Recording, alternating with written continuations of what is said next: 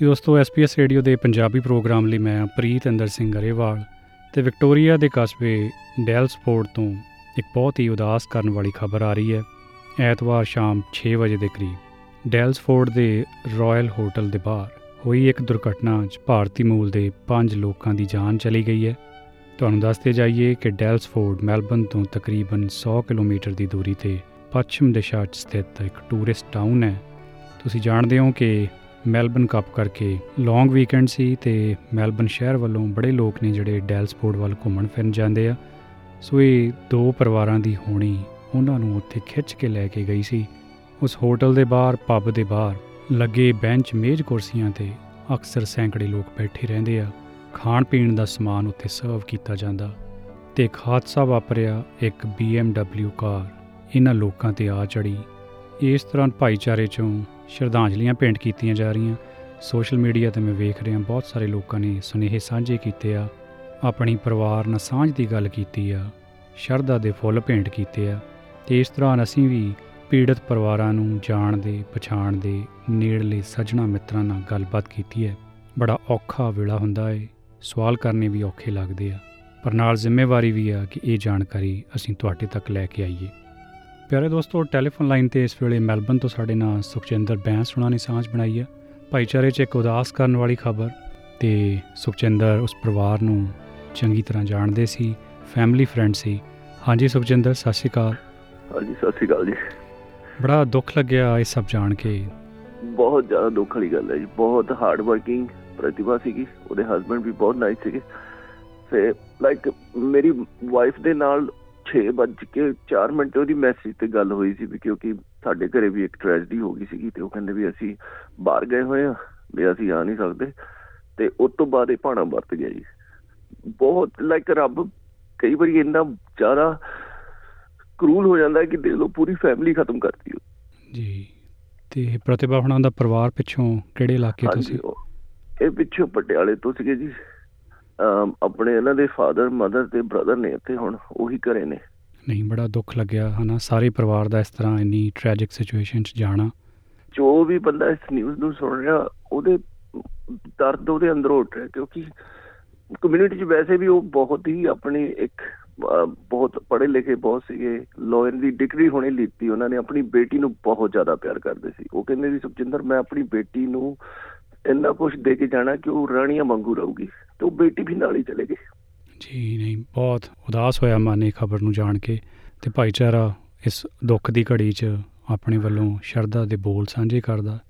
ਹਾਂਜੀ ਵਾਹਿਗੁਰੂ ਸੱਚੇ ਪਾਤਸ਼ਾਹ ਅੱਗੇ ਤਾਂ ਹੀ ਅਰਦਾਸ ਹੈ ਕਿ ਉਹਨਾਂ ਨੂੰ ਆਪਣੇ ਚਰਨਾਂ ਦੇ ਵਿੱਚ ਨਿਵਾਸ ਦੇਣ। ਗਾਹਾਂ ਦੀ ਜੋ ਵੀ ਜੂਨ ਚ ਜਾਣ ਉਹ ਉਹਨਾਂ ਨੂੰ ਜ਼ਿੰਦਗੀ ਦੀ ਹਰ ਖੁਸ਼ੀ ਮਿਲੇ। ਮੈਂ ਤਾਂ ਬਸ ਆਪਣੇ ਬੱਬਾ ਜੀ ਕੋਲ ਆਪਣੇ ਮਹਾਰਾਜ ਸੱਚੇ ਪਾਤਸ਼ਾਹ ਨੂੰ ਇਹੀ ਅਰਦਾਸ ਕਰਦਾ ਪਿਆ। ਜੀ ਧੰਨਵਾਦ ਸੁਖਚੰਦਰ। ਧੰਨਵਾਦ। ਧੰਨਵਾਦ ਜੀ। ਪਿਆਰੇ ਦੋਸਤੋ ਟੈਲੀਫੋਨ ਲਾਈਨ ਤੇ ਇਸ ਵੇਲੇ ਮੈਲਬਨ ਦੇ ਸਬਬ ਨੋਬਲ ਪਾਰਕ ਤੋਂ ਸਾਡੇ ਨਾਲ ਬਲਜੀਤ ਸਿੰਘ ਹੁਣਾਂ ਨੇ ਸਾਂਝ ਬਣਾਈ ਆ। ਡੇਲਸਫੋਰਡ ਹਾਦਸੇ 'ਚ ਉਹਨਾਂ ਦੇ ਮਿੱਤਰ ਵਿਵੇਕ ਭਾਟੀਆ ਦੀ ਮੌਤ ਹੋ ਗਈ ਤੇ ਬਲਜੀਤ ਇਸ ਵੇਲੇ ਕਾਫੀ ਸ਼ੌਕ 'ਚ ਨੇ। ਹਾਂਜੀ ਬਲਜੀਤ ਸਤਿ ਸ਼੍ਰੀ ਅਕਾਲ। ਹਾਂ ਸਤਿ ਸ਼੍ਰੀ ਅਕਾਲ ਭਾਜੀ। ਜੀ ਬੜਾ ਦੁੱਖ ਲੱਗਿਆ ਡੇਲਸਫੋਰਡ ਵਾਲੀ ਇਸ ਘਟਨਾ ਬਾਰੇ ਜਾਣ ਕੇ। ਪਹਿਲਾਂ ਤਾਂ ਸੀ ਕਿ ਨਾ ਪੰਜ ਲੋਕਾਂ ਦੀ ਮੌਤ ਹੋ ਗਈ ਆ ਪਰ ਜਦੋਂ ਤਸਵੀਰਾਂ ਸਾਹਮਣੇ ਆਉਣੀਆਂ ਸ਼ੁਰੂ ਹੋਈਆਂ ਫਿਰ ਤਾਂ ਮਤਲਬ ਸਾਡੇ ਭਾਈਚਾਰੇ ਵੱਲੋਂ ਬੜੀ ਉਦਾਸੀ ਜ਼ਾਹਰ ਕੀਤੀ ਗਈ ਹੈ। ਸੋਸ਼ਲ ਮੀਡੀਆ ਤੇ ਵੇਖੀਏ ਤਾਂ ਤੁਹਾਡੇ ਤਾਂ ਉਹ ਫਰੈਂਡ ਸੀ ਮੇਰਾ ਖਿਆਲ। ਹਾਂਜੀ ਵੀ ਜੀ ਸਾਡੀ ਸਾਂਝ ਕਾਫੀ ਪੁਰਾਣੀ ਸੀ ਤੇ ਜਦੋਂ ਅਸੀਂ ਇਹ ਨਿਊਜ਼ ਦੇਖੀ ਤੇ ਸਾਡੇ ਪੈਰਾਂ ਥੱਲੋਂ ਜ਼ਮੀਨ ਨਿਕਲ ਗਈ। ਪਹਿਲੇ ਤੇ ਜਿਸ ਤਰ੍ਹਾਂ ਬੰਦਾ ਇਸ ਚੀਜ਼ ਨੂੰ ਮੰਨਣ ਨੂੰ ਹੀ ਨਹੀਂ ਤਿਆਰ ਸੀਗਾ ਕਿ ਇਸ ਤਰ੍ਹਾਂ ਦਾ ਕੁਝ ਹੋ ਗਿਆ। ਅਸੀਂ ਨਿਊਜ਼ ਤੇ ਕੰਟੀਨਿਊਸ ਦੇਖ ਰਹੇ ਸੀਗੇ ਟੀਵੀ ਦੇ ਉੱਤੇ। ਪਰ ਉੱਥੇ ਐਸੀ ਕੋਈ ਚੀਜ਼ ਡਿਸਕਲੋਜ਼ ਨਹੀਂ ਕੀਤੀ ਜਾ ਰਹੀ ਸੀ ਵੀ ਇਹ ਕੇਸ ਦੇ ਨਾਲ ਹੋਇਆ ਜਾਂ ਕਿਵੇਂ ਹੋਇਆ। ਜਦੋਂ ਸਾਨੂੰ ਜਸਟਰਡੇ ਤੁਹਾਡੇ ਵੱਲੋਂ ਤੁਹਾਡੇ ਐਸਪੀਐਸ ਵੱਲੋਂ ਇੱਕ ਫੋਟੋ ਰਿਲੀਜ਼ ਕੀਤੀਆਂ ਗਈਆਂ ਉਹਦੇ ਵਿੱਚ ਜਦੋਂ ਅਸੀਂ ਦੇਖਿਆ ਕਿ ਵਿਵੇਕ ਪਾਟੀ ਦੀ ਫੋਟੋ ਉਹਦੇ ਬੇਟੇ ਦੀ ਫੋਟੋ ਸਾਡੇ ਕੋਲੇ ਮੰਨਣ ਵਾਲੀ ਗੱਲ ਹੀ ਨਹੀਂ ਆ ਰਹੀ ਸੀ ਕਿ ਇਸ ਨੂੰ ਮੰਨਿਆ ਜਾਵੇ ਕਿ ਨਾ ਮੰਨਿਆ ਜਾਵੇ। ਅਸੀਂ ਤਾਂ ਬਿਲਕੁਲ ਸ਼ੌਕ ਦੇ ਵਿੱਚ ਚਲੇ ਗਏ ਪੂਰਾ ਪਰਿਵਾਰ ਕਿਉਂਕਿ ਸਾਡੀ ਅਟੈਚਮੈਂਟ ਕਾਫੀ ਜ਼ਿਆਦਾ ਸੀ ਉਹਦੇ ਨਾਲ। ਅਸੀਂ ਪਰਿਵਾਰ ਵਾਂਗੂ ਇਕੱਠੇ ਰਹਿੰਦੇ ਰਹੇ ਸੀਗੇ। ਉਹਨਾਂ ਦੀ ਪਤਨੀ ਮੇਰਾ ਖਿਆਲ ਇਸ ਵੇਲੇ ਜ਼ੇਰੇ ਇਲਾਜ ਨੇ। ਹਾਂਜੀ ਉਹ ਹਸਪੀਟਲਾਈਜ਼ ਨੇ। ਉਹਨਾਂ ਦਾ ਬੇਟਾ ਵੀ ਹਸਪੀਟਲਾਈਜ਼ ਹੈ।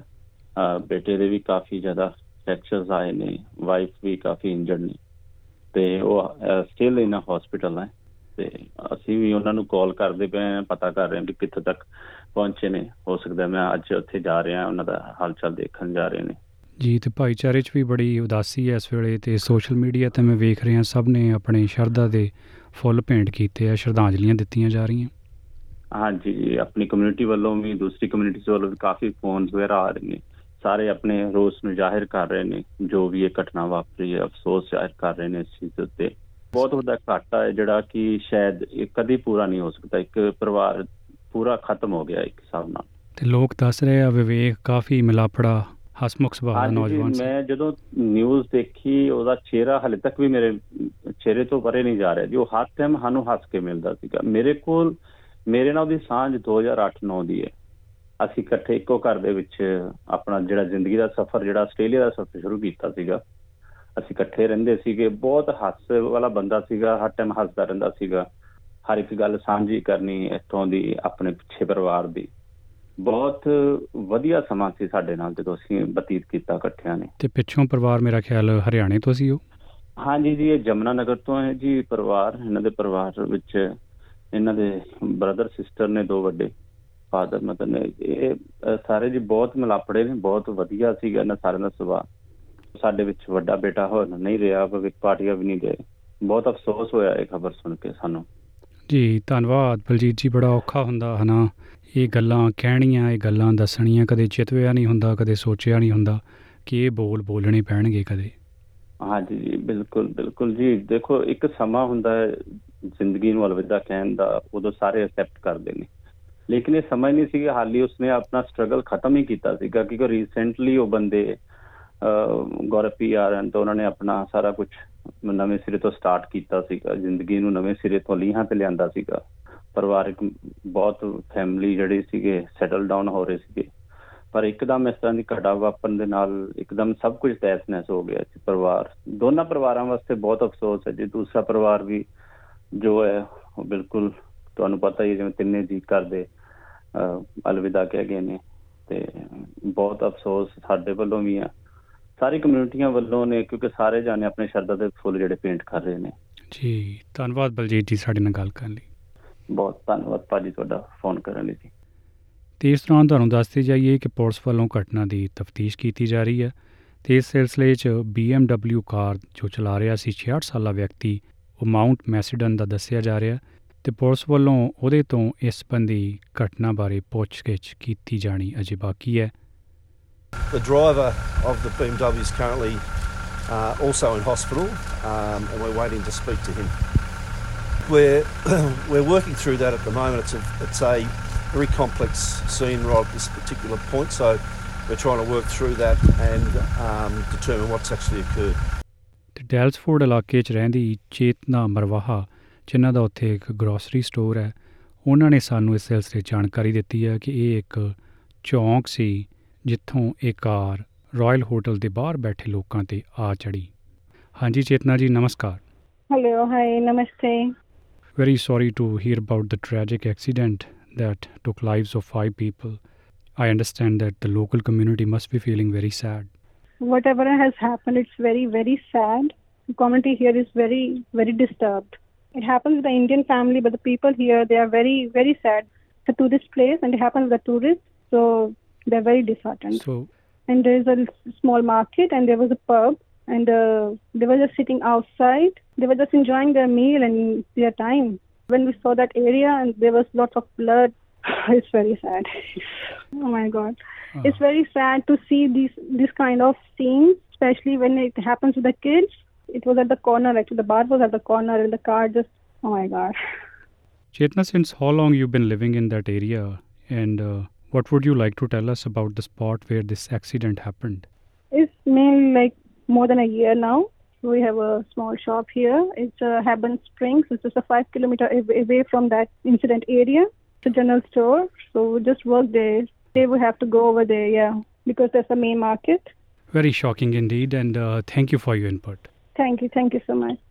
ਜੀ ਦੋਸਤੋ ਇਸ ਵੇਲੇ ਟੈਲੀਫੋਨ ਲਾਈਨ ਤੇ ਸਾਡੇ ਨਾਲ ਸਨੀ ਦੁੱਗਲ ਹੁਣਾਂ ਨੇ ਸਾਂਝ ਬਣਾਈ ਹੈ ਭਾਰਤੀ ਭਾਈਚਾਰੇ ਦੇ ਨੁਮਾਇੰਦੇ ਨੇ ਉਹ ਦੁੱਗਲ ਸਾਹਿਬ ਬੜਾ ਹੀ ਉਦਾਸ ਕਰਨ ਵਾਲੀ ਖਬਰ ਪ੍ਰਤਿਭਾ ਸ਼ਰਮਾ ਤੇ ਦੂਜੇ ਪਰਿਵਾਰਾਂ ਦੀ ਮੌਤ ਬਾਰੇ ਜਾਣ ਕੇ ਇੱਕ ਵਾਰ ਬੜਾ ਝਟਕਾ ਲੱਗਿਆ ਤੁਸੀਂ ਤਾਂ ਮੇਰਾ ਖਿਆਲ ਉਹਨਾਂ ਨੂੰ ਜਾਣਦੇ ਵੀ ਸੀ ਹਾਂਜੀ ਬਹੁਤ ਟ੍ਰੈਜਿਕ ਨਿਊਜ਼ ਹੈ ਜਦ ਪਤਾ ਚੱਲਿਆ ਵੀ ਡੇਲਸਫੋਰਡ ਚ ਏਦਾਂ ਐਕਸੀਡੈਂਟ ਹੋਇਆ ਤਾਂ ਵੀ ਅਸੀਂ ਇਹੀ ਸੋਚ ਰਹੇ ਸੀ ਅਰਦਾਸ ਹੀ ਕਰ ਰਹੇ ਸੀ ਘਰੇ ਬੈਠੇ ਕਿ ਦੇਖੋ ਚੰਗੇ ਪੱਲੇ ਕੋਈ ਫੈਮਿਲੀ ਵਿਚਾਰੀ ਗਈ ਹੈ ਅਸੀਂ ਵੀ ਕਈ ਵਾਰੀ ਜਾ ਕੇ ਆਏ ਆ ਹੋਰ ਵੀ ਫੈਮਿਲੀਜ਼ ਕਿੰਨੀਆਂ ਟ੍ਰਿਪਸ ਕਰਦੇ ਆ ਲੋਕਲ ਡੇ ਟ੍ਰਿਪ ਜਾਂ ਜਿਸ ਤਰ੍ਹਾਂ ਵੀ।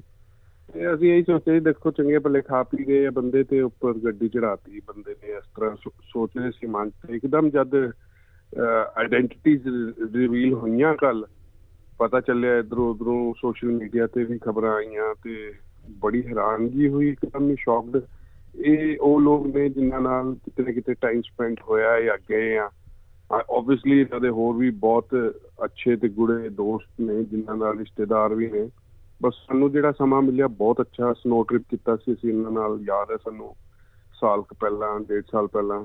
ਤੇ ਉਸ ਤੋਂ ਬਾਅਦ ਰੀਸੈਂਟਲੀ ਕਿਤੇ ਇਵੈਂਟਸ ਤੇ ਮੁਲਾਕਾਤ ਹੁੰਦੀ ਸੀ। Always lovely charming personality Jatin ਦੀ ਵੀ ਤੇ ਪ੍ਰਤਿਭਾ ਦੀ ਵੀ। ਪ੍ਰਤਿਭਾ ਹੁਣ ਰੀਸੈਂਟਲੀ ਐਡਮਿਟ ਹੋਈ ਹੈ ਐਜ਼ ਅ ਸੁਪਰੀਮ ਕੋਰਟ ਦੇ ਵਿੱਚ ਐਜ਼ ਅ ਲਾਇਰ ਤੇ ਉਹਨਾਂ ਦੀ ਛੋਟੀ ਬੱਚੀ it was it's really shocking ਹੁਣ ਮੈਂ ਕੱਲ ਦੇ ਹੀ ਖੈਰਾ ਸਾਹਿਬ ਦਾ ਫਿਨਰਲ ਸੀ, ਉਧਰੋਂ ਨਿਕਲੇ ਆ ਫਿਰ ਸ਼ਾਮੀ ਕਿਸੇ ਦੇ ਭੋਗ ਤੇ ਜਾਣਾ ਸੀ, ਤੇ ਵਿੱਚ ਇਹ ਨਿਊਜ਼ ਆ ਗਈ। It was really traumatic very traumatic Dell sport 'ਚ ਹੋਈ ਇਸ ਦੁਰਘਟਨਾ ਬਾਰੇ ਹੋਰ ਵੇਰਵੇ ਆਉਣ ਵਾਲੇ ਪ੍ਰੋਗਰਾਮ 'ਚ ਸਾਂਝੇ ਕਰਾਂਗੇ।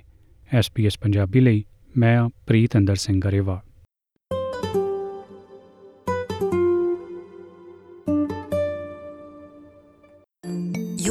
SBS Radio.